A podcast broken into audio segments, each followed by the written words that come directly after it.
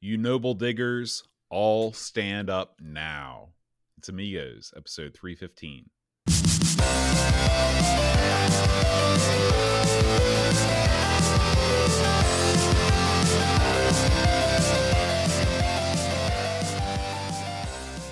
Hi, everybody. Welcome to Amigos. I'm John.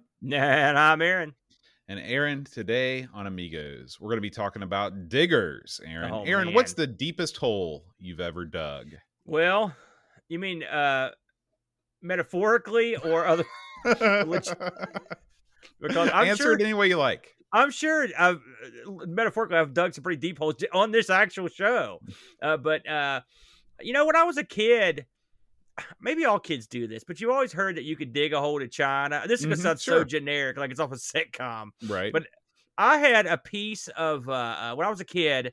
Mom and Dad had one of those railings around their house, around their porch. That had that was like a spiral, you know. Mhm. And so I, I ripped one of those off, and I used Nice. to use it to I dig holes. they love that. They didn't mind. I don't think they knew. And so I would dig holes with this thing, and I thought to myself, I'm going to dig me a hole and see if I could go all the way through. That was the plan. I was a little Okay. kid. I Mhm. know this sounds stupid, but I mean, I was that kind of naive idiot. Okay, so I started digging holes. It turns out that it, uh, uh, a lot of Hurricane is under is over top of like what used to be a river. No kidding, Yes. it's Teays River. So there's a lot Mhm. of water underneath Mhm. there. And eventually, I dug so far down that I hit some water. Believe it or not, and then I Mhm. stopped. So I didn't get that far. Uh, but I did used to have a lot of fun digging holes and just playing at them, play like Right. burying stuff. Mhm. Uh, I used to uh, play like cars in them, stuff like that. Um, I'd say most recently, the hole I dug to bury the internet and uh, electrical out to the arcade was probably the most recent colossal hole I dug. The I wouldn't call that a hole as much as a trench, though. It was a trench, but it got it got pretty deep there, Yeah. you know. But uh, that that that's me. What about you? you know, I too was obsessed with digging holes when I was a kid. I just thought it was great. I thought there would be something down there in in the bottom of the hole, and uh, just like you, uh, you can't you can't really do it around here because you just dig so far and you just start hitting water, Yeah, and and then it's because we're in Teays Valley, and there used to be a Teays River that ran right through it that made the valley. There you Yeah. go. yeah. And so uh, I did bury. Did you ever bury a time capsule? No, no, because I didn't. I'm not patient enough. There's no way I could have kept something buried. Everything I buried, I, I dug up almost sometimes the same hour that I buried. I could, like, if I'd put a toy, like I'm going to bury this buried treasure. No, I always dug it up. I couldn't handle it. Well, Aaron, let's talk about some more buried treasure this week. Why don't we start off before we go into the news, Aaron, with a little thing I like to call Amiga Addict. Um, Aaron, Amiga Addict, of course, is Britain's best-selling Amiga magazine. They put out an issue each and every month, jam-packed full of interesting stories. And this week, I thought we'd take a look at a story from the newest issue of Amiga Addict, and it's all about an interview with the Apollo team.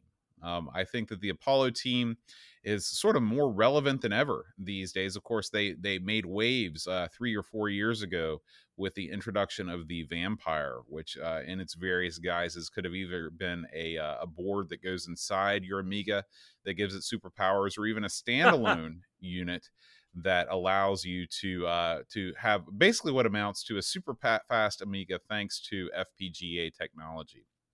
So, uh, in this article, uh, you know that we that basically go through the story of of the the vampire unit, and uh, what is even more interesting to me is that they talk about why the vampire is still relevant today. Uh, you know, today FPGAs are all over the place. You got the Mister, you've got this and that, and um, you know, people might ask, well, why would I want to spend, you know, what amounts to more money on a vampire device when I can just get a Mister, or even, you know, look at some of these Raspberry Pi based solutions like the uh, the Pi Storm, or uh, you know, some people just want that HDMI out, so just buying the the gimmick that gives you HDMI out. So this is uh straight from the horse's mouth why the Vampire team thinks that their their product is still relevant, and I thought it was really interesting.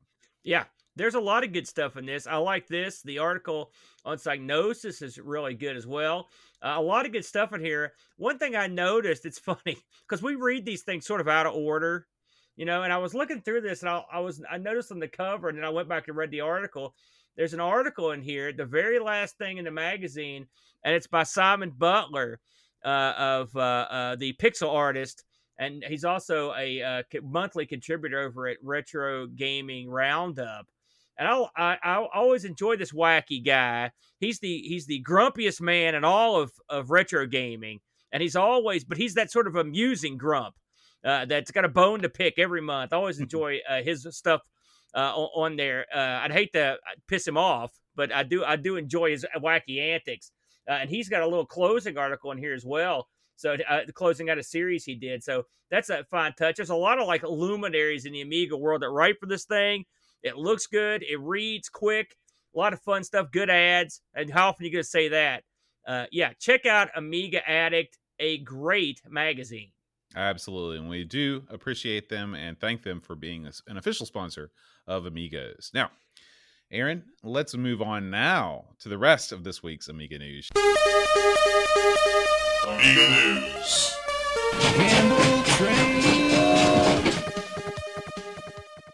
All right, we're going to lead things off with probably the biggest story of the week. Uh, the A500 Mini project has some new uh, products that they are getting ready to start hawking alongside the uh, A500 Mini itself. Hawking? Uh, so, yeah, that's that's not a derogatory term, is it? Hawking? You like they're not dealing old like watches on the out of under their jacket. Jeez, man well, there's there's two new products that they're they're selling. They're going to be selling the gamepad and the tank mouse from the A500 Mini. You can now buy those separately. You can purchase those separately. And another big change they've made is they've actually changed the color of the gamepad. Uh, if you recall when we uh, announced the A500 Mini is if we you and I announced it to the world for the first time. As we reported on the announcement before, um, the A500 Mini pad was a the same beige color as the, uh, the the the mini computer and the mouse. They've changed it to match the CD32's color scheme, and I think it's a change for the better. What do you think? Well, I'm looking at this thing. No, it mm-hmm. says this is compatible with the A500 and THEC64, mm-hmm. uh, but it's got a, it literally has a whole new. They don't have the uh, A500 logo on this thing at all right. on this particular version. So is this this is the same outfit that's selling it's the, yeah, actual... it's, it's, it's retro games limited. It's so I wonder why I wonder why they changed the logo. I guess this is since it's not being shipped with it. That's right. assuming that's why they did it. Well, I, right. do I like it? I don't know. Uh, I, I kind of like them both, to be completely honest with you. That's not bad. I don't like the fact that it just says the gamepad on it. That's kind of that's, that's sort of lame. Yeah, I'm not a big fan no, of that. That's that is sketchy right there. I mean, I've that's something these, you get out of the kiosk at the mall. The yeah, game I've, system. I've got a lot of these generic, but even these don't just say the SNES clone written on or something like that. So I do question that. That's, now Duncan brings up a good point. He he asks, "Is there uh, is there one is the one is the controller that comes with the A500 Mini still going to be beige?" And we don't know. We don't know the answer to that. Uh, it's possible that the one that they sell separately is going to be black, and the one they sell with the computer is going to be beige, uh, just to match the aesthetic. I don't know but uh, it is exciting that both of these uh, products are being sold separately and they're announcing them as being sold separately and not waiting uh, taking advantage of maybe the customers who aren't sure if they're going to be sold separately so they, they buy the a500 mini and then they're they're they're uh, distraught when later on you know you could purchase them separately. And of course you might want to buy two game pads anyway for your a500 mini for some hot hot uh, multiplayer action so. I uh I think I would like to have the uh, the original one that they bit that they pushed as mm-hmm. being part of the package. I think I want that with with mine, frankly. Okay. And then uh, as a separate piece, it's hard to get over. That just looks so stupid. I'm not. I'm. I'm just. I'm going to bury this. yeah. Whoever made that yeah. decision, that wrong, wrong. Yeah. Calling it the gamepad. I, that's no I, I think that Retro Games Limited places too large stock in the fact that they call everything the something and they're like, "Man, this just fits right in with our you brand." and that's call what it, it is. The gamepad, absolutely. Because why would they call it the A500? What was the, the what was the C64? joystick for the C64 called? Was it called the joystick? Maybe so. Maybe no. so. I think that he. I think he throws up a, an image of it there. Uh, the stick. That's the stick. I don't know, man. I, I am not buying it, but I, that much said. Listen, I'm not. I mean, because I listen, you can rub that off, get you some sandpaper. Yeah, yeah. But uh, uh, um, I I would like the beige one uh, frankly. Uh, by the way, there it is. It it's called the joystick. I knew it. I knew it. okay, this is a horrible trend. No, that's I'm saying no to that. No to the joystick and the gamepad. Holy smokes! Well, there you. Go. Well, we we're not gonna get one of those sent to us, No. but it looks like a pretty good stick, except for the very stupid naming. There you go. Yeah. Yeah, yeah. All right, let's move on, shall we? Uh, Aaron, the Amiga Game Jam continues to throw up tons and tons of interesting new titles that are works in progress. All of these are reported on by our friend Neil over at Indie Retro News. If you are in need of some uh, of, of of retro news, uh, especially gaming news, based on all the platforms, we both highly endorse IndieRetroNews.com. You don't think he has any? uh doesn't it cover any classic apps, but no classic spreadsheets on uh, Indie Retro News. Word Perfect 4, the in depth review. So, Aaron, did you like Wonder Boy back in the day? no, not really. Gonna, I wasn't very good at it, but I, mean, I didn't play it a ton. That- Wonder Boy is one of my guilty pleasures. Remember how you did that ARG on Guilty Pleasures? Yes, I Um, do. The uh, you know, sometimes when the, when the, when it gets a little bit late on the old TeamSpeak regulars, and I've had a couple cold ones. Sometimes I like Yeah. to fire up the old NES, you know. And uh that. and yeah, Yeah, and um, and this is always the game that I start out with. This is not a very good game. I'm with you, but there's a certain amount of charm, and it's also very simple. It's a simplistic game. Um, of course, uh, on the NES, Wonder Boy was known as Hudson's Adventure Island. yeah. Uh, but uh, Wonder Boy, the Sega original, is coming to the Commodore Amiga. Aaron, Listen, this is this is part of Cammy's contest. Is that Yeah, correct? yeah, Listen, good. First of all, no, thumbs up to her. Secondly, hey, this actually is an okay game. I have played Yeah. this more than a little. Plus, uh, it's got a great song. Can you sing the song? um, Wonder Boy. Remember that song? no, Okay. is that real? Yeah. It's not really about the game, but there's Oh. a song called Wonder Boy, and there's also an MMA fighter called Wonder Boy, but uh, uh which I assume He is based on the this. game. Yeah, But uh, yeah, this hey, listen, anything you're getting from other systems, uh, it's awesome. This contest is shaping up to be a uh, a monster, Yeah, man. so it really is. It really is. great. This this time next year, when all these games are out, we're going to be loving life, loving life. Uh, speaking of new games that are coming out, there's another one. Get this, Aaron. Pac-Man. Oh, this is the game that we've all been waiting for on the Coco. Now, of course, we have the deluxe The Pac-Man. Amiga? Yeah.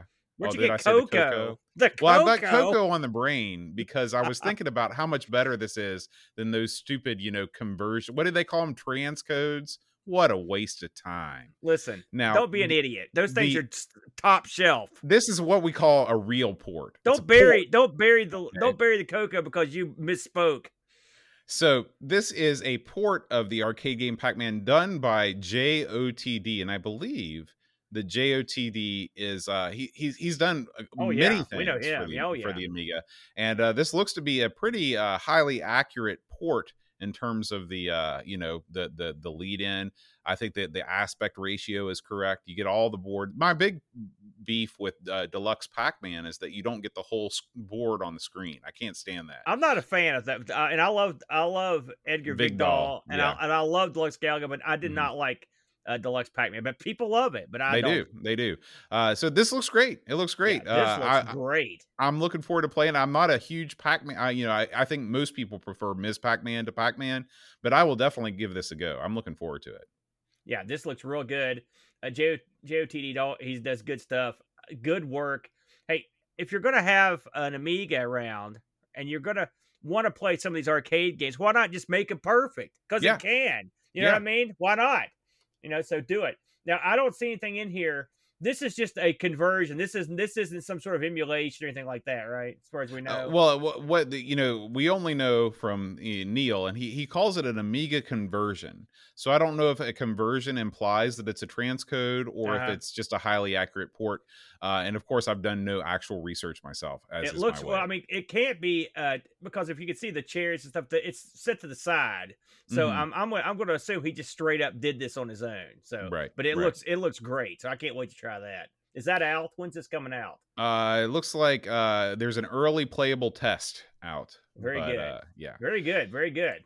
All right, we move on, Aaron. Now this one I put in here because it was just so bizarre. Okay, I had to read this headline three or four times just to make sure I was reading it right. Hot Okay, news.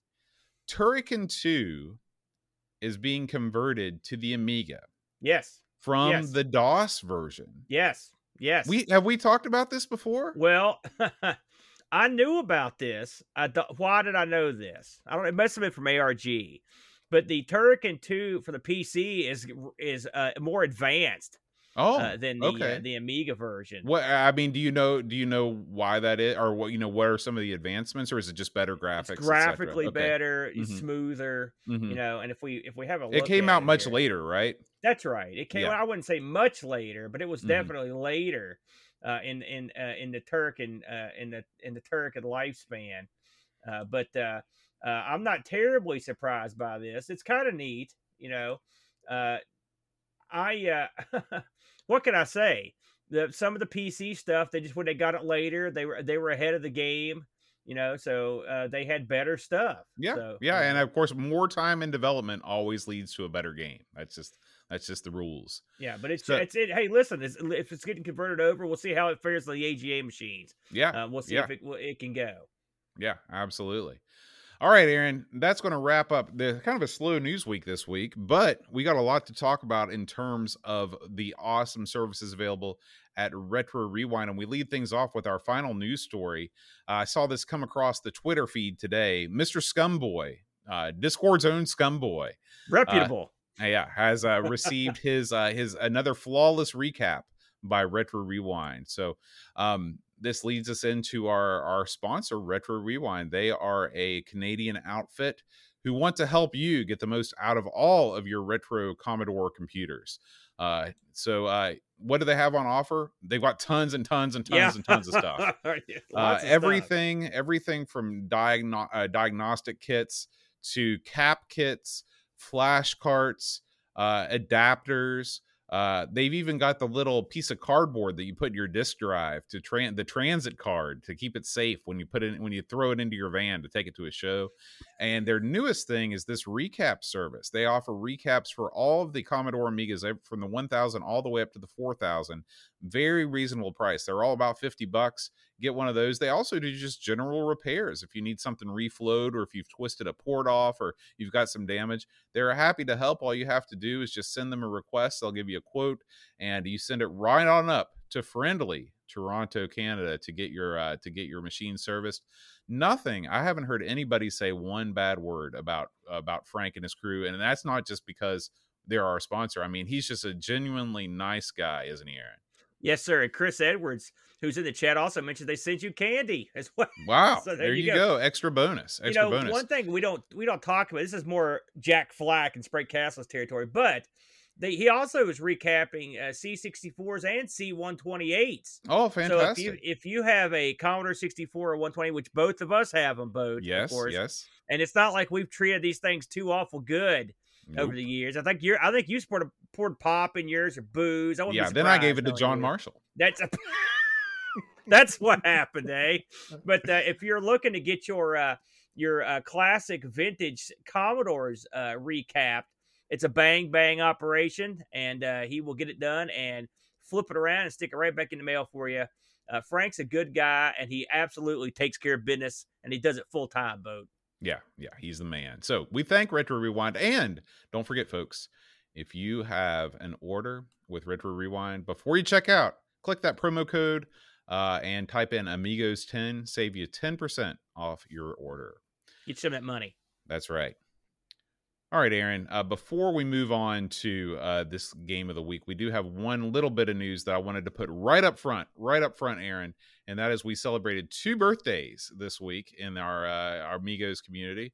Uh, we've got Chris Lobsterminator.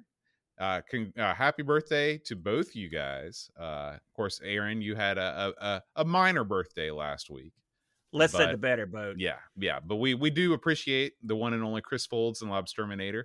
We thank them for being part of our community and we wish them all the best. One other item, boat, we almost forgot, my friend, and you know what it is.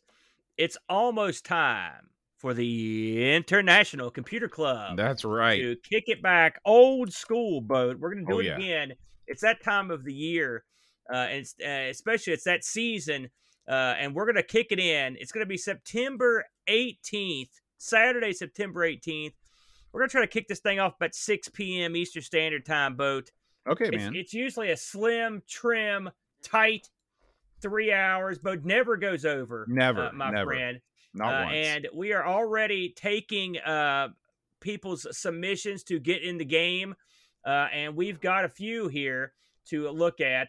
I've got uh, three people signed up right now. We would love to get uh, you in if you've got a uh, project you're working on, if you've got a uh, an interesting video you would like to play, if you'd like to talk about your book collection, your game collection, if you've got a console you just modded, if you're working on a pinball machine, literally there is nothing that's out of bounds, is there, boat?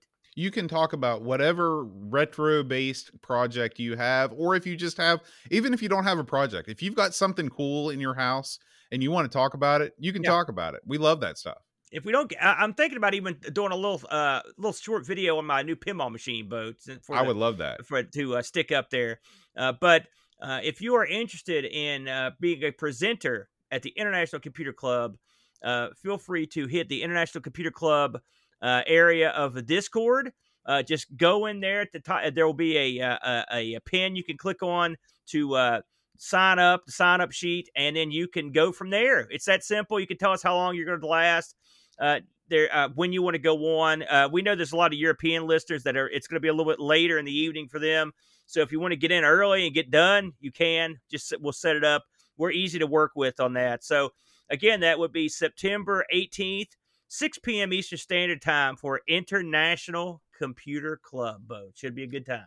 that sounds great now uh, one more small bit of business aaron what do you know about edvin helland Oh man, heck of a gamer, heck of a fellow. Uh, has a heck of a a, a uh, man cave over there. I mean, an awesome one. He always Yeah. goes to the most awesome places. He's an easygoing guy, great brother, great family, great family man. Uh, uh, been a long time friend of ours, but we love Edvin. i tell you he falls out of chair like nobody else He will- tell you that you had to bury Edvin. well, it's also his birthday. I almost forgot. I almost forgot, but I didn't forget Edvin. Happy birthday, man. We wish you all the best wherever you are and whatever the the 18th vacation Edvin has taken this month. we, we love all the birthday boys. They're all good friends of ours, longtime supporters, and all around nice eggs. Boat. Yes, yes. All right, Aaron. Let's move on, shall we? Let's talk about diggers. Sure enough, Boat. Sure enough. So I always ask, I'll ask again. This one that you had played before. It, this is this may be one of the biggest Amiga titles that I'd never even heard of Mhm. before, let alone played. hmm Well, I knew of this game, but I had not uh, not tried it out until this week. Boat. So uh, right up front, we'll say Diggers had two releases. There was a Diggers AGA box release, and there was a Diggers uh, CD32 release.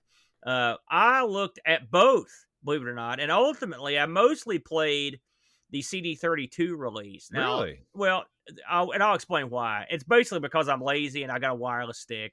Um, so the biggest difference that I could tell between the two is the soundtrack. Obviously, uh, it's you know the the third CD32 has a CD soundtrack, but although a lot of songs are exactly the same, hmm and it also it gives you the choice between gamepad or a joy or a mouse support. I will give them credit; they did build in mouse support to the CD32 version, which is nice. Uh, and thankfully, it had instructions built in, which was nice. I could go through and kind of read the instruct, read up on the instructions, so I could see how I was playing. Uh, but I actually sort of went between the two of them uh, to uh, to check them. But but I mean, aside from those small minor things, I couldn't tell any difference. hmm Uh, so uh, Diggers uh, released 93 again on four discs or a CD, depending on the flavor you get. Published by an outfit called Millennium uh, Boat. They believe it or not, nice. Yeah, Thank not, you. it's horrible. Thank God. If they weren't out of business, that would have taken them there.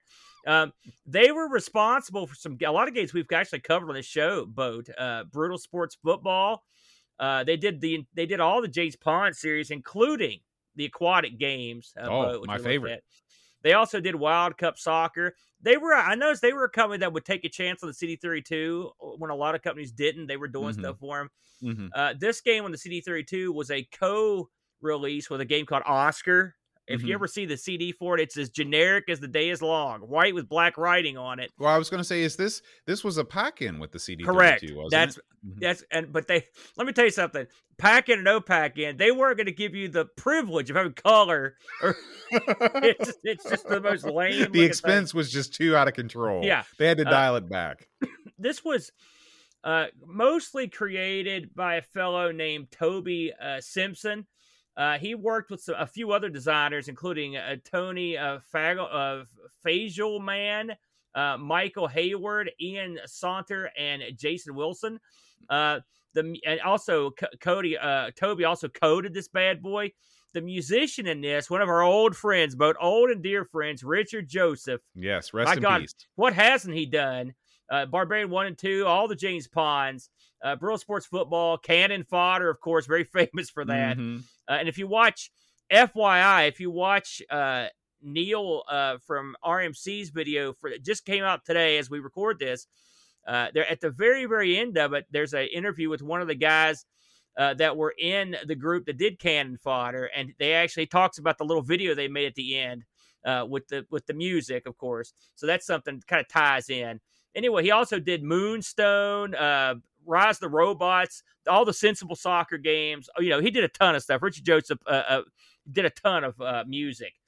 Um, so this got a couple other releases, both aside from the AGA versions. You also got the uh, the PC DOS, the official PC DOS version, and you also, in a, in a rare twist, there was an Acorn Archimedes version of this. That's as well. insane. That's Yeah. insane. That's our boy, the old Archimedes. Yeah, got man. gots to gots to get one, but one of these days, uh, just for the name alone. So um, this game comes up with a very interesting opening. I don't want to call it. I guess I could sort of call it a, a, a film or an animation of of uh, presumably you digging through dirt. You know, what did you think of that? Cool. It was kind of it was very demo-ish, wasn't it? Yeah, very opening. yeah, yeah. It was it was very dynamic. Yeah. the music was great, of Yeah. course.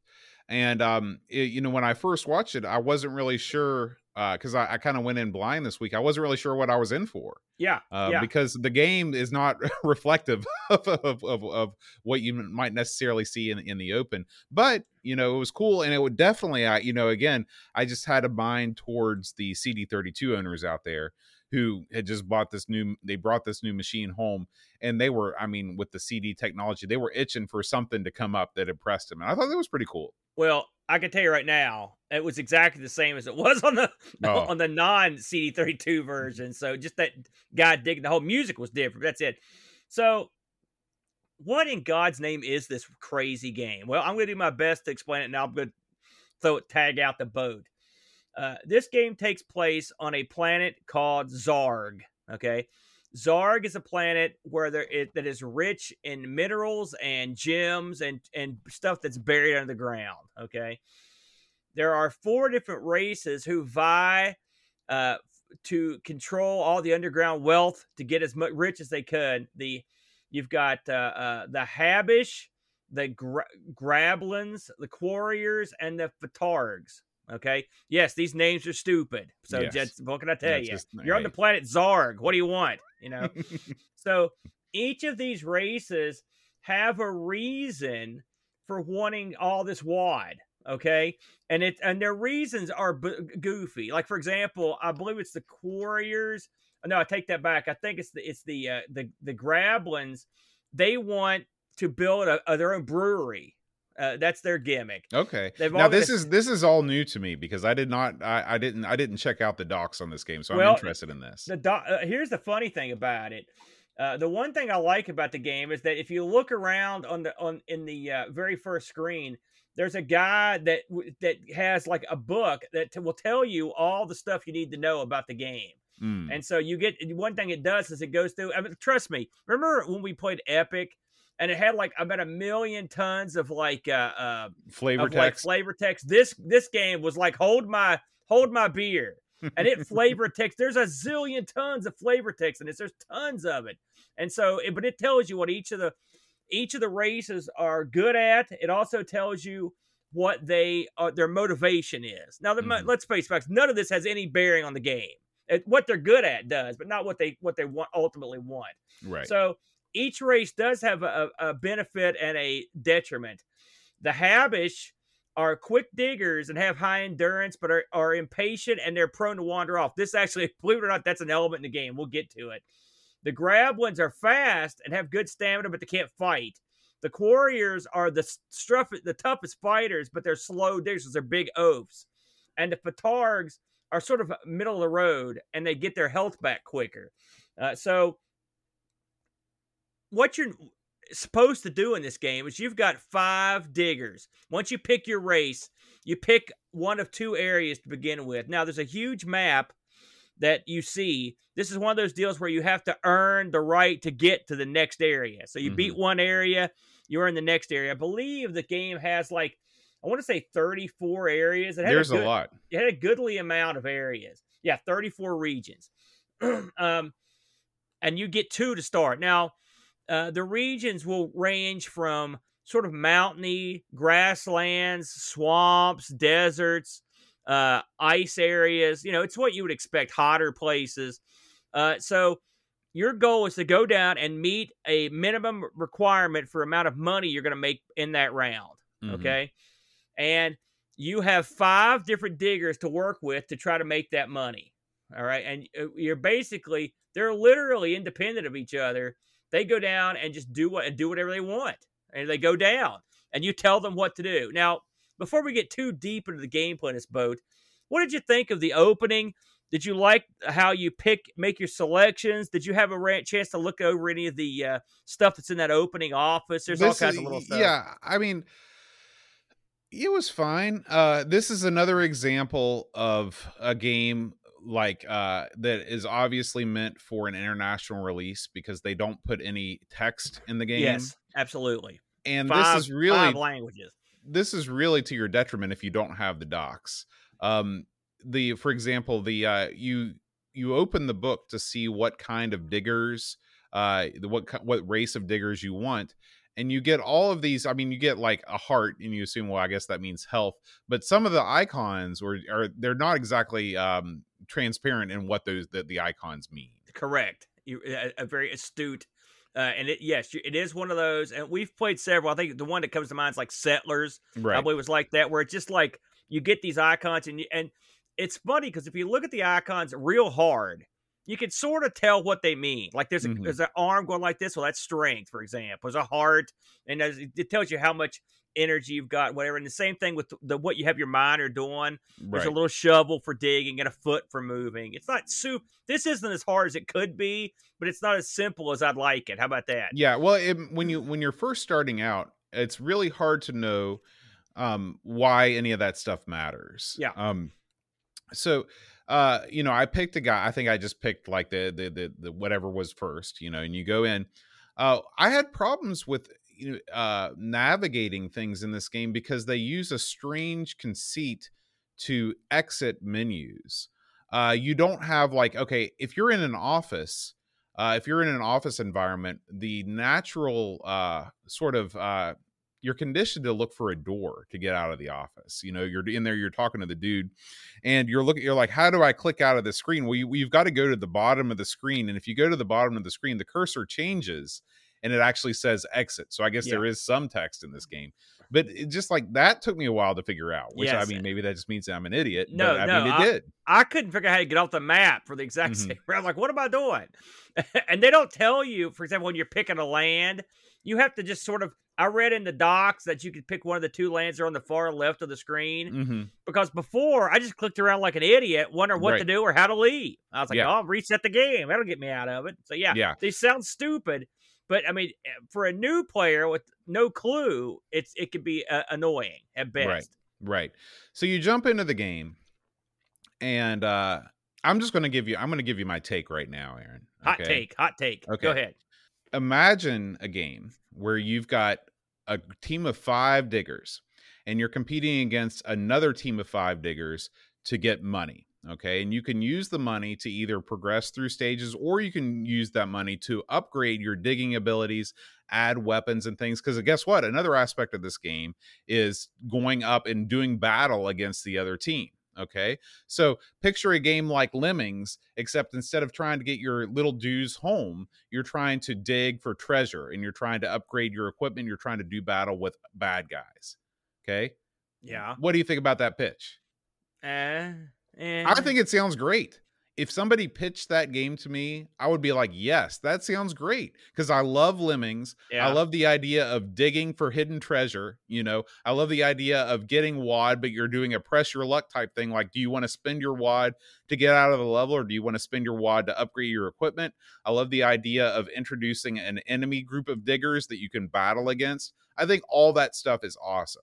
So I'm going to say right now, before I say anything bad, the concept of this game I think is great. I think it's great. Okay? Yeah.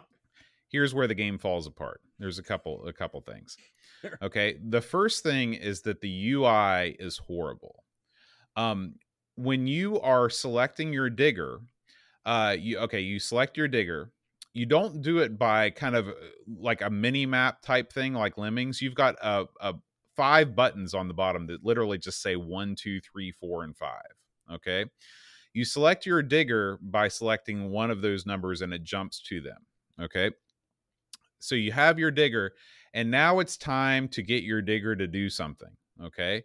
So instead of just instead of clicking on your digger and clicking in a direction that you want him to dig in what you have to do instead is you have to select a uh, an arrow uh, to get him to dig in a particular direction now do these arrows surround your digger in a logical way? Like do they pop up all around your digger and you just click on the one that you want him to go to? No they pop up in a corner of the screen okay? Are the arrows themselves laid out in a logical way? No, it's a No. hodgepodge of buttons okay? Uh what about the other things your digger can do? Well he can dig he can pick things up he can stand still he can return back to the home uh, he can do lots of things but the icons in this game are not helpful. I mean, the dig icon obviously, okay, it makes sense, but um to me, I found this iconography bad. Uh, all of the icons are one color. This is a freaking CD32 game, man. This is AGA graphics. Where are you at, AGA? Where are you at, Doug? Because this is not getting it done. This is no good. Okay. Um, I hated the way the icons looked. I hated the way the UI looks. Okay, here's another problem. Okay, your diggers are all over the map. Okay, Yeah. there's no way to see at a glance where your diggers are. You have to go into a separate menu. That's inexcusable in a game like this because a game like this depends on fast action. This is not a turn based strategy game. This is a real time puzzle adventure like Lemmings. Okay. Just imagine if you couldn't see where your lemmings were on that little radar screen. This game is in desperate need of a radar screen that's on screen, and you should be able to select your diggers from that radar screen. Because guess what? Um, your your mind normally goes to like, okay, if you if you're not watching the video version of the podcast, imagine five buttons laid in a single horizontal roll a row. Okay, these represent your five diggers, but sometimes like number digger number two is going to be further to the left than digger number one. Okay, and you can't easily tell where those diggers are by this, and that that to me just killed the experience because this is a game that depends on being able to take fast action okay um it's it's hard for me to okay your comments on the ui aaron it stinks. I hate it. I, I, I agree with almost everything. In fact, I don't think you said anything I don't agree with, except for not liking your close up. I'll tell you what I let me tell you what I didn't like about this. The eh, the UI, the screen, you can't scroll the screen. There's no radar. right And so you basically have to click between these five guys. Okay. Like you said, there's no way you can remember who's where. Inevitably, my guys would be caught in a hole or doing something stupid. They didn't, they weren't helpful at all. The, the, A- the, the, when you click the U, the pop up UI, it, it popped up in inconvenient spots that I couldn't see what was going on because the UI had just covered a spot I needed to see. I didn't like that either. I didn't like the fact that I had to click to make them do everything. And you didn't even get to the fact that, that that these guys move, and the movement of these guys also sucks. Moving them because you actually have to do stuff in real time, like jump, and you have to jump over obstacles that'll kill you. yeah And so, and and trust me, the this is not the UI you want to use in a in a split second timing situation. It's crap. it's I you know what I would have enjoyed a lot more. I, this game had elements I would have liked, but having to control first of all too many guys. My Mhm. God, I felt like uh, Liberace. I was just Mhm. going to work trying to keep all this stuff straight. That's why I tried the the joystick and the key. By the way, I don't recommend the, the gamepad because it's just why because getting around the screen is just quicker with a mouse. Duh. Right. The fact why did they, they, released this why did CD they make this why did they make the scroll the the screen not scroll why could they not make it where if you clicked and dragged with the right mouse button you couldn't just pan over the playfield Dude, I don't even know. I don't know what the heck they were thinking. yeah And then the digging itself, I want to get to that a little bit. There are just places you can't go. Okay, there's rocks or whatever, but there are places that you can. I swear to you, I can't figure out why I can't go there. There's dirt. I could dig that direction. Why won't he go? I don't Mhm. know. You know, stuff like that, frustrating stuff. You have to go when you finally un- uncover some gold or some jewels or some hidden stuff. You've got to go over and grab it, right and that okay whole thing is a hassle. that's that's number one that's I, I i retract whatever i said was number one before because this that's is one A. yeah in a game called diggers you got to make your guy automatically pick up whatever you uncover Yes. You've Why would you not? Why would you not? Right. If you're a digger and you uncover some treasure, are you going to be just like, meh, and then move on? Heck No. no. You're going to put it in your pocket. Make that happen. Do not make that a separate keyboard command because guess what? A lot of times these guys will uncover stuff as they're digging down into a ditch. Okay. And they'll pass by the treasure and the treasure will just be left floating in the air. Yeah. And then you've got to maneuver a guy down the ditch. And I guess you just kind of have to time your button press so you can grab it on the way down. I don't know how that works, but that definitely happened to me. Uh, the treasure is all, I think, randomly generated, you know, in, in the level. So it's never in the same place twice.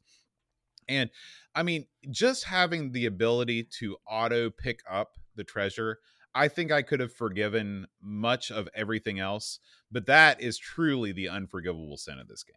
I'm assuming, Bo. Now, when we haven't touched on this, and, and there are reasons I'm wagering, because as you get into the game and earn money, you are you actually when you get gems, precious metals, and whatnot, you'll Mhm. then go to like a barter, an exchange area where you exchange these uh, items for money, and you will go and you will get different. Uh, they'll be worth different stuff at different times.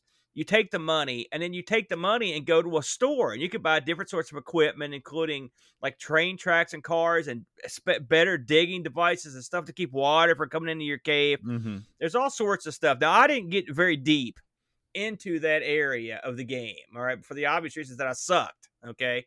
But uh, I'm going to go on the assumption, I'm going to give this game the benefit of the doubt, and on the assumption that the reason they put in that pickup element had something to do with one of these later elements in, in the game. But I, Like an auto harvester or something like So- that. or maybe the, I don't, and that's just that's a straight up guess because Mhm. among other things in this game, th- there's not a ton of people that played this for t- for any length of time. I found a DOS walkthrough, but I couldn't get very far in it, and I and and so it was a lot of the elements that were just uh, I didn't get a chance to fool with that much. I barely could get past the like the second level, and and it, it wasn't fun for me. You know, I, yeah well i think you know i think that i got about as far as you did and i mean i could play the game i figured out how to play the game but man if it wasn't one of the least enjoyable experiences of my life playing this thing and it's because and i think the reason why i was so disappointed i mean right now when we do best of this is my disappointment of the year no problem no there's no question because the game concept is genius. It's great. It's fantastic. This could have been one of the all-time classics on the Amiga. And it is just such a slog. It's such a slog. It never feels fun. I, this game to me it looked like a boat. It was like made for you. at- Yeah. first Yeah. I normally love this kind of stuff. And, and I'll tell you something else I should mention is that it's also slow. Yeah. All right. Did we mention how slow it is? It's slow, but still annoyingly difficult to get around. Uh, the uh, I just the interface kills this. I mean, they made we could sit here and redesign this game, make and we're idiots, and we could make this better instantly. Scrolling screen, a radar just like Lemmings. If you're gonna sort of Hork Lemmings gimmick, Hork out Hork it all, man. Work the good stuff. There's a Yeah. reason why they put that crap in there. You know, also, can, can I rename my guys or something so I could keep track of them? Wouldn't that have been a lot Mhm. easier if you could have named them? Yeah. So you could be like, okay, I know where Joe's at, and there's Fred, Billy. Right, because remember this is this is way at, or I mean, this is around the same time as Worms. I can't remember when Worms came out, but Worms had tiny guys on the screen with their names floating above them. Yeah. So I, I and even if they named them for you, even that Mhm. would have helped. But one, two, three, four, five, don't cut it, and you know Mhm. that you can't tell who's who. Well, at least put or at least float one, two, three, four, five above their above their names. You know, make them match up. Anything, anything would have been an improvement. If I had picked, if I had picked up a CD thirty two, and I looked at the two packing games, uh, this and Oscar, and we've looked at Oscar uh, uh, at some point, and now we're looking at this. Man, I would have boxed that CD thirty two back up and had that saying s- s- "Take it back to Sears" or whatever so quick your head would have spun because. The, these games would not. I mean, this game. There's a certain set of people that love this game. Okay, Mhm. uh, and it's understandable, and it got decent reviews. We'll get to that. And if you've got the patience to sit down on your Amiga with your mouse and play this game on your computer, I can understand it because there's a certain set of people that are good at these sorts of games. However, Mhm. if you sit down, if that same certain person sat down at the CD32 to play this game and they didn't have a mouse, you could be the king dong of games. And playing this on that pad would be no easy feat, my friend. Why this was chosen? I mean, can you think about the thought process that that must have gone on where they chose a game that is, I you know, it's it's definitely playable, but it's it's a suboptimal experience to use. And this is in the heat of Amiga trying to compete with the with the Genesis and the Super Nintendo. Listen, know? there's a reason why the CD32 died horribly, boat. All right, there are, and it was because every decision a wrong one. They made Right. all the wrong decisions, and I'm assuming that Millennium was like, "Hey, uh, Commodore, we'll let you put these games in for like a, a buck and a half or whatever. Like Mhm. sold, cheap, sounds good to me. It'll be great." And then they didn't even look at the game. And then when you get this at the house, you're like, what in God's name did I just buy? I mean, listen, Brent hates Microcosm, for example, but a game like that, at least it looks like a different sort of game than you're used to playing, and you use the controller, it's a basic game.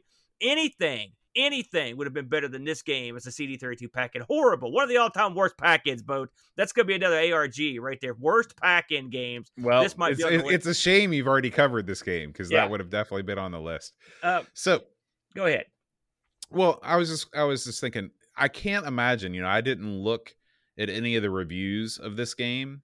I can't imagine this this reviewed well. Before we get to the reviews, I want to end up because there's a reason for this. Let's look at these. Let's look at the port comparisons. Oh yeah, yeah, let's do that. So, uh, and I want you to look at the DOS version here. If you're watching at home, uh, the DOS version runs at, at, at a, a decent clip.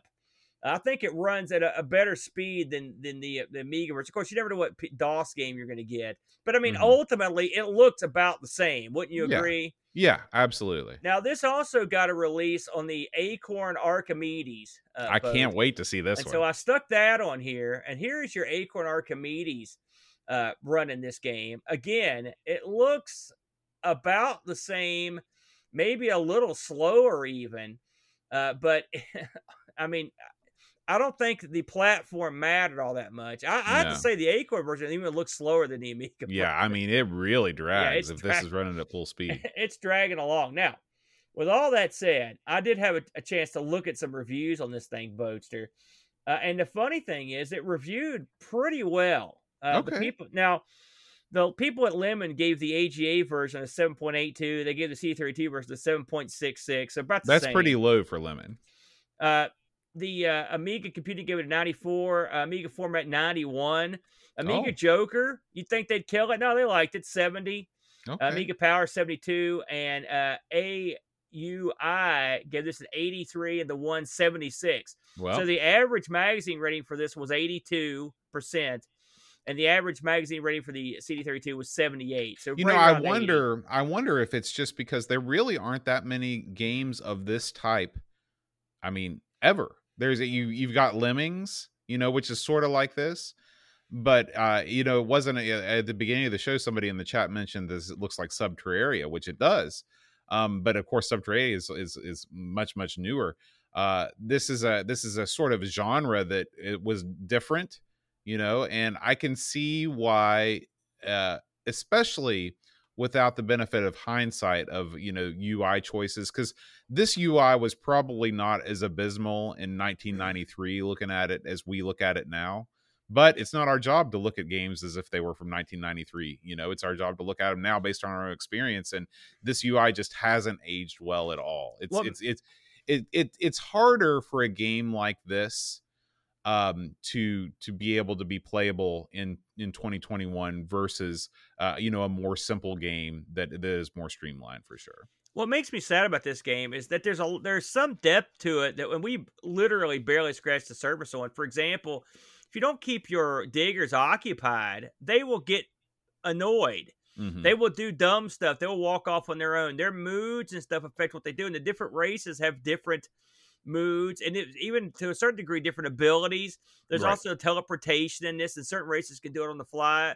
There are the, the races are are tinkered with to make them different. They behave differently, giving you different advantages and disadvantages. You're also competing with not only creatures that are underground, but also other miners underground. So there's a there's a I don't want to say combat element, but there's there's a confrontation. Well, what it, yeah, I mean, it's a rock paper scissors type thing. Right. Like you don't have direct combat, at least as, as, as far as I can figure out. Yeah, but I mean, um, that's I didn't get really that far into the game to where I could really. I mean, I got to touch that stuff, but I didn't get to really know what was going on.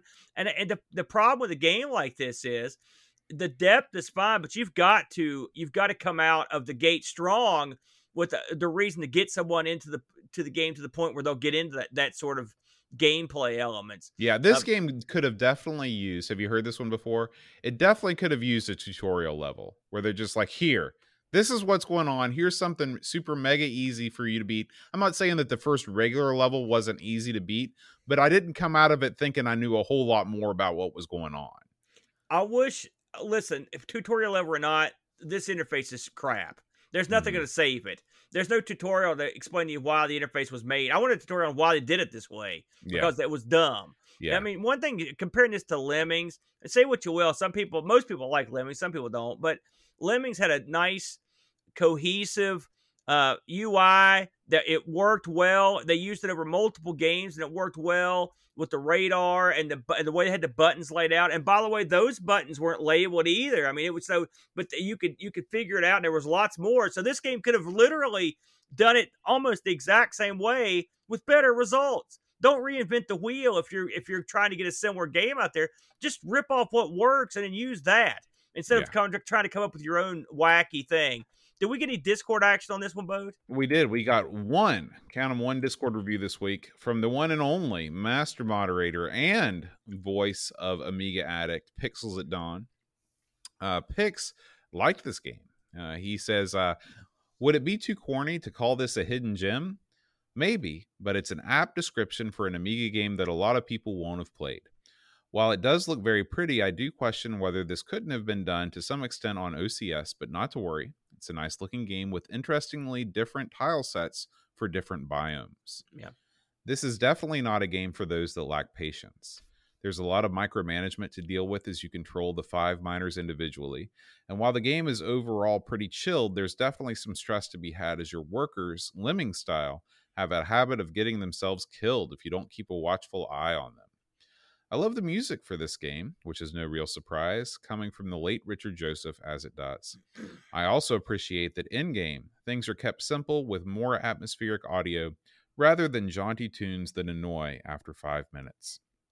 Diggers has solid, if a little repetitive, gameplay, and to this day, the mechanics of mine, sell, buy gear, mine better are replicated in modern games like Steam World Dig and even Minecraft and about a million mobile games, some of which I play to this day. Do I dig it? Sure, brother. 8 out of 10. He's got a lot of jack as a game player, and I will say mm-hmm. I agree with some of the uh, uh, the sound was good. Mm-hmm. I, you were you were kind of killing the graphics. I think the graphics are plenty serviceable for what they're doing. I mean, they're not this is your new console. Uh, yeah, I, yeah. That, I mean, uh, th- that was more of a yeah. uh, a slide at it being packed in with the CD32 yeah, that, rather than the graphics. Themselves. That truly is baffling. Yeah, I mean, it really is. Uh, I looked this up on eBay. Now, I could not find one uh, boxed AGA version of this. I didn't find any, none, and I didn't find any that had been sold recently. So I'm either they didn't make very many, or it's just incre- incredibly hard to find, or it just wasn't anything up. I did find plenty of the CD32 Diggers Oscar combos. Uh, you can. There's a guy in uh, uh, selling one uh, in France uh, for 30 bucks. Uh, in Germany and the UK, about 30 bucks on those. Uh, so you're getting around 20. I've seen them go for as low as 18. So if you shop around, you can get one if you're if you're uh, uh, shopping for CD32. So I think I've actually owned this game, believe it or not, Boat. It just occurred to me. I think I got it on the shelf back back oh, there. Okay. Uh, but uh, it's not one that I'm uh, going to go back to a lot, if you know what I mean. Just this doesn't do it for me. And really, I, I was interested to see what you would come up with on this because you're a better you're better at these sorts of games than I am, and you're more patient than I am. Uh, I just couldn't get past how stupid the uh, uh, how stupidly laid out it was. And yeah. that's all I got. I mean, if you again, I'm going to say this again. If you were to click on your digger and surround him with arrows in the compass directions, that would have been so much better and so much easier. It wouldn't have hurt anything if you would have done that. And I and and putting the arrows in a pattern, it's not even a compass style pattern when it's not near your guy. It's like left, up, right, down, up to one corner, down again. I mean, it's it doesn't it doesn't make any sense. I almost wish they'd done it like three three three Lost Viking style, where you just like hit the space bar to switch between guys and you just use the controller to move them around. That would have been fine with me. Well, if you're at the point where you're using a button for jump, this is the one time I don't like using button for jump, by the way. Uh, this is uh, you, you can't you can't do that and expect the player to have a good time. Like if you've got a button, if you don't have direct control over your over your player and you have a button to make him jump, that's bad. That's bad game design. Yeah, it's I think they they did what they did and this game isn't one that I've heard talked about fondly today and there's yeah. a reason for it. So there you go, Boat. All right, Aaron. We got lots to talk about here on the back half of the show. So I think we should shift on over to the old Amigos Retro Gaming YouTube channel. Yes, sir. So uh, we had some releases this week. Uh, let's do what we always do is talk about what me and the Brent got up to on ARG presents. Uh, again, we record live every Sunday morning, 10 a.m. Eastern Standard Time. This week, boat games that scored two out of 10 or less. Uh, and then we had to sort of try to defend them, uh, which I didn't do very well. I admit that. This was another one that was real tough to pick games for. It's hard to pick a game that stinks and then try to defend it. I mean, really stinks. There are games that are like four or five. You could say, hey, this is pretty good with a couple flaws, but two out of 10, I mean, those are usually reserved for just absolute garbage. And pick garbage I did as I picked uh, Guerrilla War for the C64. Are you familiar with this one, Boat? No, no. And after hearing your review, I will continue to not be familiar with it. They, eh, they every move a wrong one with Guerrilla, but I mean, it, it it was slow, ugly. It took out parts of the arcade game that were ten times better. Uh, it was not a good game. Uh, so truly a two out of ten game. But I did my best to defend it. But it, I didn't try that hard. Brent took a, maybe a controversial choice, boat, uh, when he went with Deadly Towers. Now, this is a game that has been repeatedly crapped on over the years. Uh, but I remember when Brent had this back in the day, and we did play this, and it, we hated it, but we did play it. Have you? i sure I, was shocked. I was shocked when Brent reported that this was the top-selling NES game in 1987. I could not believe that. I was stunned at that uh, boat. Did have you ever had a chance to play this one? This one I haven't played before. Uh, I I hadn't really heard about it. I definitely saw it a lot, you know, at flea markets and stuff, yeah. but I've never played this one. This is a game that the the designer of the game hated you and everyone you love, and they wanted to make sure you died horribly. This is also the answer to what happens when you want to make a Dungeons and Dragons game out of Marble Madness. This is the this is the result. So if you're interested in checking out Deadly Towers or or Guerrilla War, uh, check us out on ARG this uh, this week. Uh, next on the docket, boat. Uh, Ask the Amigos from August. What do you what do you remember about this one? Well, we talked about character glasses. I know that. of all the things to pick out for the title, I don't. I vaguely remember talking about those. I don't remember much else either, though. To be honest with you, like that's the twenty seventh show we recorded that day. But we always have a good time answering questions from uh, the, uh, the listeners. And we had a, a, bumper crop because we went like an hour and 18 minutes on this one boat. So pretty long show.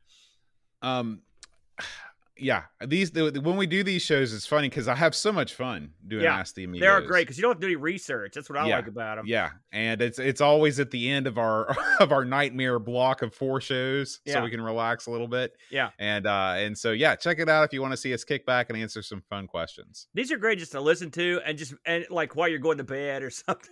Yeah. drift to away as we say the dumbest crap we can Mhm. think of. We did talk about Amiga thong in that one, I believe. We That did. I remember. Here's one boat. This did okay this week. You know, every once in a while, boat, I'll do a little thing called Amigo Aaron's Friday Night Disaster Stream, and this was no different. This is a video that I edited out from a couple weeks uh, weeks ago's disaster stream. The intriguing concept, I thought it was intriguing, boat. Uh, what kind of wacky Amiga games moved on to the PlayStation uh, boat? And uh, by God, more than a few, uh, if, if I'm honest, including stuff like Sensible Soccer's sequel. Uh, uh, we also looked at sequels to uh, Speedball 2. There was a sequel in there. We looked at the Pinball uh, Fantasies, sort of like remake on here. We looked at uh, uh, uh, what's the other soccer game? The real famous one. I'm suddenly my brain uh, Kickoff? locked up. Kickoff. We looked at the Kickoff sequel on here. Mhm. Uh, a bunch of other stuff. Oh, IK Plus, we looked at, if you can believe that got a port. So these were PlayStation ports of Amiga stuff. Then we sort of closed the show looking at some arcade ports that uh, went to the PlayStation. And uh, uh, they were some of them were okay, some of them weren't. We had a lot of fun though, so that's stuck up there. If you're interested in seeing what more modern versions of Amiga games look like, uh, check it out. That is the Amiga's Legacy on the original PlayStation. Stream. I hope you do another one of these because I really enjoyed seeing like all of the games that we know about sort of taken forward or sometimes not taken forward into the into the into oh a man, newer that generation. sensible soccer, that is that sensible world of soccer, whatever it was on the PlayStation, was I mean that was unbelievably bad. They sensible were doing their part to keep uh to keep players on European computers. Yeah. That's what they were doing. Horrible, horrible. What did I don't know if you cut the beginning of that, but I instantly went out and scored a goal. It was awesome in the first football game. I felt like King Dog. Now, Boat, I'm just gonna hand the show to you here. Tell us about this one. Well, Aaron, what is sure to become one of the most popular videos ever released on our channel. uh, last Friday, I believe you were uh, indisposed. That's true. And uh, and I decided to uh, play some Mr. Do. We'd been talking about Mr. Do on the Discord. I start things out with about five minutes of black screen here as I gaze at the technical problems.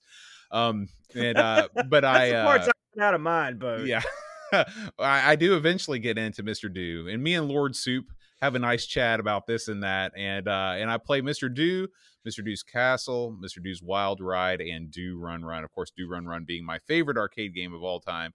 I'll tell you what, Aaron. Mr. Do games still hold up. All of them hold up. They're they're Even- wonderful games, with the exception of uh, Mr. Do's Wild Ride, which is just I think it's way too hard. Uh, and of Yeah. course the nightmare that is Neo Mr. Do on the Neo Geo, which is just it's it's it's an abomination. It's a front to God and man. It's got two players simultaneous do play though, as I recall. And that, I that did play some Mr. Do Tapper at the end also. I know. I was going to say I didn't see. Mr. Do in this. So there you go. If you want to see Boat and Lord Suit play play a bunch of Mr. Do, there you go. Hey, who doesn't like Mr. Do? That guy's awesome. yeah. Uh, let's talk about speaking of awesome. Here he is. Bam! It's Frodo. It, I knows he was in his little suit there. This is the first year of the Nintendo Game Boy Advance. Provocative topic, Boat Yeah. in my opinion. Uh, the uh, this is the uh, first year of the Game Boy Advance. I'm guessing you had one of these bad boys, didn't you, at the time? I, I did not buy a Game Boy Advance when they were first released. I waited until the SP with the backlight came out, and Yeah. then I jumped on board. You know, the Brent had a non-backlit one, and I remember Mhm. taking it on a band trip. I'm like, oh, this is gonna be awesome.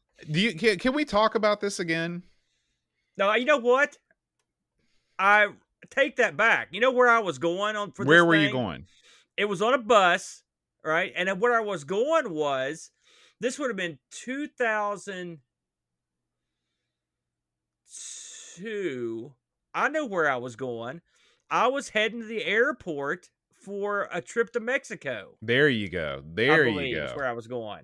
Because So, Brent I knew I had graduated from high school in 1996. Listen, Brent, he he botched a few grades, Bo. He lies about that. I think it's about 2004 before he finally made it out the door.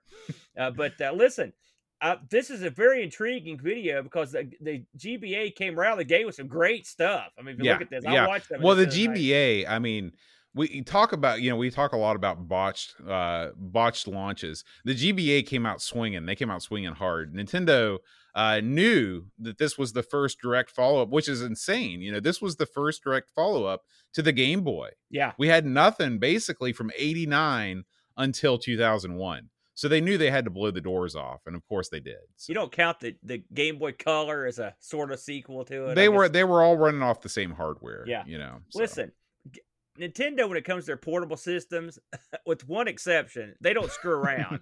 they make the big money.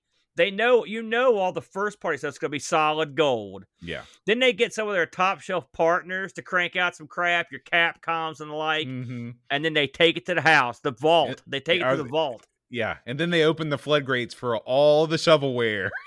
Now, I want to draw your attention if you're watching, and I'll describe this if you're not watching home. Our good buddy Frodo Winnell, when when summoned uh, by his chat, has been known to don the costume, and here he is in all of his glory in his penguin suit. Yes. Uh, this thing's Now, hotter I've never fire, actually Bert. watched it. Does he travel off screen to change into the penguin suit? Would you prefer him to do it there on screen? I thought that might have been part of the show. you no, know? that's not. That's that's Oh, okay. that's that's Frodo Winnell after dark, both. Ah, you know, ah. Uh, but uh, Frodo, this is he loves his listeners so much that he will he will put on. He already dyed his hair. Here he is putting on his crazy suit to and and uh, and I love it. I love that Frodo always draws a big crowd. And there's two reasons why. Number one, he's got a great personality. Number two, he's always got a plan, a cunning plan when it comes to these streams. And so I, I fully approve of this GBA stuff. Good stuff from our good buddy Frodo. Thank you, Frodo. You're always coming through with the good stuff. Boat, I think, my friend, that's all we've got there in the old kitty for All right. videos. Oh, I guess you would talk about you and Neil. Let's talk about that real quick. Yeah. So me and Neil, we recorded big, big episode 50 last huge, week. huge. And unfortunately, big, big episode 50 got mangled by Riverside.fm. oh no, Uh yeah, we recorded this is this is the Amigas in Space episode which we recorded and we talked about last week. great thumbnail by the way on that. I Thank laughed you. heartily at that. So your newest episode is it completely gone? was completely gone. Oh. It was in such a state that not even Duncan, who's managed to uh, to pull uh, wreckage from and, and put episodes together, he was unable to do anything with it. So we're gonna have to re-record episode 50. We're doing that on Monday. So look for a new episode this time next week. Uh, big big episode 50 where we we we talk about uh this is the finally the story aaron where we talk about the Wata games uh you know scandal with the grading and all that Oh, stuff We did. We talked about it in, in, on Discord. I will say, if you have not caught uh, Amiga in Space episode forty nine, which just came out on the twenty eighth, so it would it just came out a couple days ago. Make sure you check this out. Very good, interesting episode here that I enjoyed. Uh, the thumbnail was great, by the way, as like I mentioned. The new Zelda thing that appeared in the Motel uh, game yeah, Motel Zelda. thing, wacky. you know, so I, I thought that was fun. Of course, we know about the Amiga uh, at NASA, but still, it's always kind of fun. And the fact that they made Unreal on the with the Simpsons on the Unreal Engine, interesting. I, I can see where that might be amusing. So, of course, you and Neil always bring the heat, bring the noise, boat. Good stuff. Uh, so check that out with the big episode 50 forthcoming. This week in retro yeah There you go. All right, Aaron, let's uh, slide on over to the old Discord channel and talk about what's been going on on uh, our uh, our high score challenges Yes, here. sir. Okay, so uh, the uh, we just had a challenge that ended, and of course, Z9K9 won. Uh, he wins all the time. He's the man. Uh, he won the Bomb Jack Beer Edition contest. And as winner, he gets to choose the next game. And get this, Aaron, he's chosen Mindwalker to be the next Amigos high score challenge game. Now, what do you remember for, about Mindwalker, Aaron? he was Texas Mind Ranger, boat.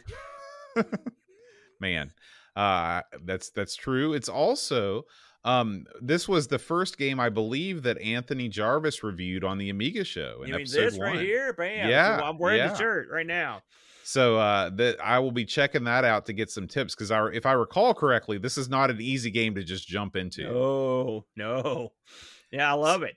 So you can jump on the Discord and uh, and throw in a score on our high score. Take Z9K9 down, please. We're begging you. Listen, we're looking Um, at you, Buck Owens. That's Uh, right. We're looking at we're looking at you, Paul. Some of the heavyweight studs. You got to get out here and take care of business. That's right. And of course, on the Speccy High Score Challenge, I just put up a score last night. We're playing Rodland, Aaron, getting ready for the next show, uh, the next Our Sinclair episode. Uh, I uh, I played the colorized version of Rodland, which is a treat. Uh, it's it's so much better than the uh, the monocolor original version, uh, and uh, I put up a pretty good score. Uh, except it's still in last place by a mile. But that's the way it Rodland's goes your bag too. What happened, man? I, I'm just well, it is my bag. It's just not as big of a bag as other people's got. I've. I've heard that. Well, what are you, You- gonna do, Boat? Yeah, yeah. I mean, when it comes to Hermsky's big bag, it's, it's all Rodland all the time. So, speaking of our Sinclair as ZX Spectrum podcast, uh, we highly encourage all Amigos Game Selection Committee members, Clive's Club members, um, 1200XL Game Selection Committee members, and Coco Show Game Selection Committee members to please vote on the tiebreak, Aaron. The tiebreak is is is going to run for another couple weeks, and we are trying to decide what the next game after Rodland is going to be. It's down to two. We started out with like five, and now it's down to two: Rampage or Mikie. Which one are you pulling for, oh Aaron? man, listen. I don't want to influence the judges, but I've never heard of Mikie, and I love Rampage. So You've definitely heard and played Mikie many I've played times. Mikie. What is You- it? This this is the game that plays a hard day's night, and you got to bump the guys out of the school desks with your butt. Oh yeah, I do remember that. Yeah. Hmm. Hmm. Tough choice. That got a port to the Spectrum. Unbelievable, huh? Well, shut my mouth. Let's pick that then. I'll take my change my mind. I'm stunned. when you said Mikey, I thought it was maybe based on this breakfast cereal. I had no idea they would have. I mean, you know what I mean? What are the odds that that's going to get a port? I can't believe Are you it. saying that there was a British ZX Spectrum game based on a U.S. ad for Life cereal? You don't think that that that's, that that ad made it to the UK? I guarantee it did. Maybe we'll have to. We'll follow up on that in the next episode. Give it to Mikey. He'll eat anything. All right, Aaron. So that does it for our Discord community updates this week. Uh, it's now time to talk about last week's Patreon song challenge. Oh, uh, we do we did pick up a new supporter this week. Uh, we want to welcome Peter Price. Peter Price, welcome to the uh, Amigos Retro Gaming family. Uh, we definitely appreciate your support. And if you would like to support Amigos, just head on over to patreon.com slash Amigos podcast and uh, you can become part of the song, part of the challenge. Last week's challenge was Chattahoochee by Alan Jackson. That would explain why I had no idea what you were singing. I had no idea what that was. We had three correct entries. We had Da Crabs MTG, Yeah. L Curtis Boyle, Yeah. and Andy Craig. Congratulations, uh, North Americans all. I'm not sure how big Alan say. Jackson was across the pond. Not a big export. I'm yeah. getting. I'm from here. I'm from the countryest place on earth, and I know who it was. So don't feel bad, all you Europeans. I didn't know either. People down south, I don't know. So uh, this week, Aaron, it's back after a multi-month hiatus. Oh man. The Patreon band is back, and Aaron, I'm gonna, I'm just gonna announce it right now. This is the last video where we're gonna be known as the Amigos Patreon band. Instead, we're changing our name, Aaron. what do you, do we know what it's going to be called? You're gonna find out in just a couple weeks on our next song. Oh, Boom! man. it's the it'll be the big reveal. Oh, But for right now, Aaron, it's time to reveal this week's Patreon song challenge. If you know it, send me an email at john at amigospodcast.com. Please do not, if you're watching live, please do not write it in the chat. Send me an email. I will announce you as a winner on next week's show. Hit it, Aaron. brace yourselves, people. This one is. Oh man, this is epically weird. Here we go.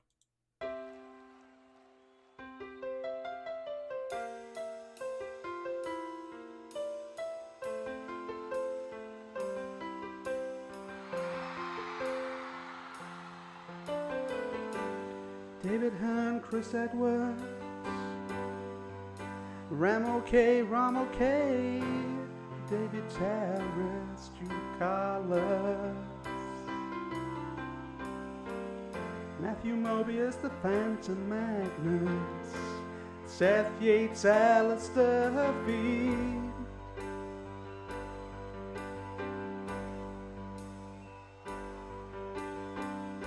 Christian Russell, David C. George, Rosansky,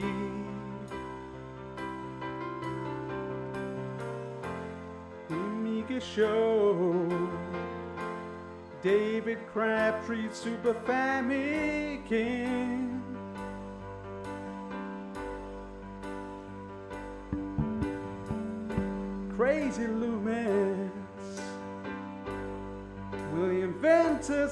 Skag, Heavy Systems, and Grundy Fraglord. Mike Byland, Olapo. Hermsky, Jonah, A.K. Simulant.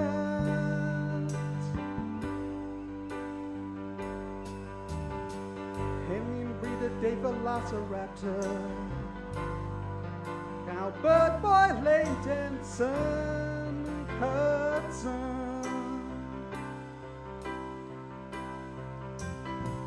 John Cook on the bass. Frodo and El Sol and Sizer. Take me, Jurgen, Mr. Kohler. Bernard Lucas. Jerry Dannington's All Love Reflection. Simon Ledge, Captain Crispy. Kilobytes and Cappy, Gary Heather. Freeland, Kate Fox, David Pickford, Cameron Armstrong. Andy Jones.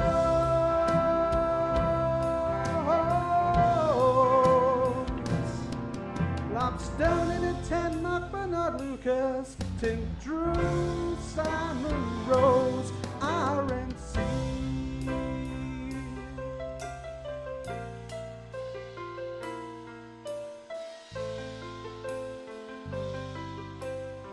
gentlemen, Mr. John Shaw. Rob O'Hara, Joseph Harrison, Coweta.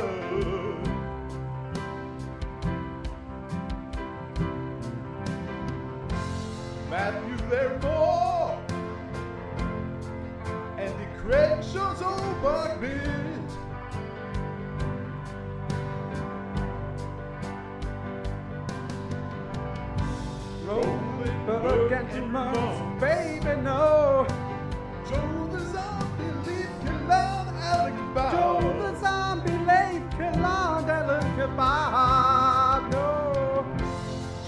Checo Taylor, Law.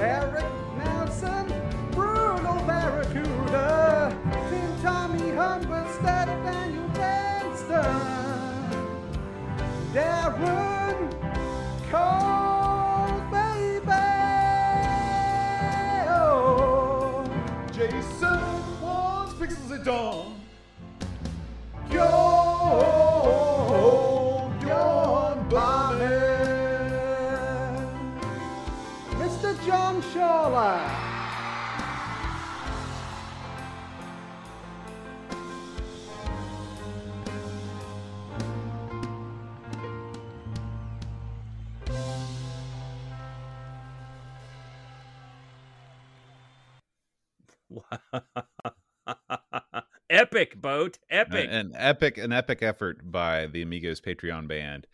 Um, Don't scream wanna, encore. course- Are you an idiot? No. we want to, of course, uh, thank all of them. Uh, we got uh, Reflection on guitars. We got the one and only Figgy CTZ on the keys, the synths. Uh, we have, uh, I guess, Reflection. He played uh, bass, probably some guitar overlays. I did a little acoustic on there somewhere in the mix, and of course, Pixels at Dawn uh, with the lead vocal and uh, the editing. Reflection did the mixing. It's a team effort in the Patreon band, and uh, we did it again, guys. Good job. I couldn't believe that was Pixel singing. What a what a uh, butch looking. He looked like a Stone Cold boy. Killer. Yeah, he looked like one of the guys from like Lock, Stock, and Two Smoking Barrels. Like you Mhm. better pay back this dude's money, or they're gonna send pixels after you. Yeah, yeah. Well, next week, Aaron, on the show, it's back. It's Edutainment Week. Yeah. Oh man, and at long last, Aaron, I've been waiting on this one for literally since we introduced the edutainment category and I saw it on the list. It's Fun School. I don't know that one. Fun It's- school. Fun School. How could it sound not be fun? It's right there in the title. Listen, it's fun school for you. You get paid to be there. so we want to uh of course we want to thank pixels at dawn for choosing and nominating diggers for uh the amigos game selection committee. Uh fun school has been nominated by brutal barracuda and elected by all of the members of all our game selection committees uh, as a group effort. So we appreciate all of the amigos game selection committee members. And aaron we will see you next week with another issue another issue another episode. You know you another thing. We're gonna be here next on friday we're gonna, we're gonna talk- around. yeah, that'll be that. So until then, adios.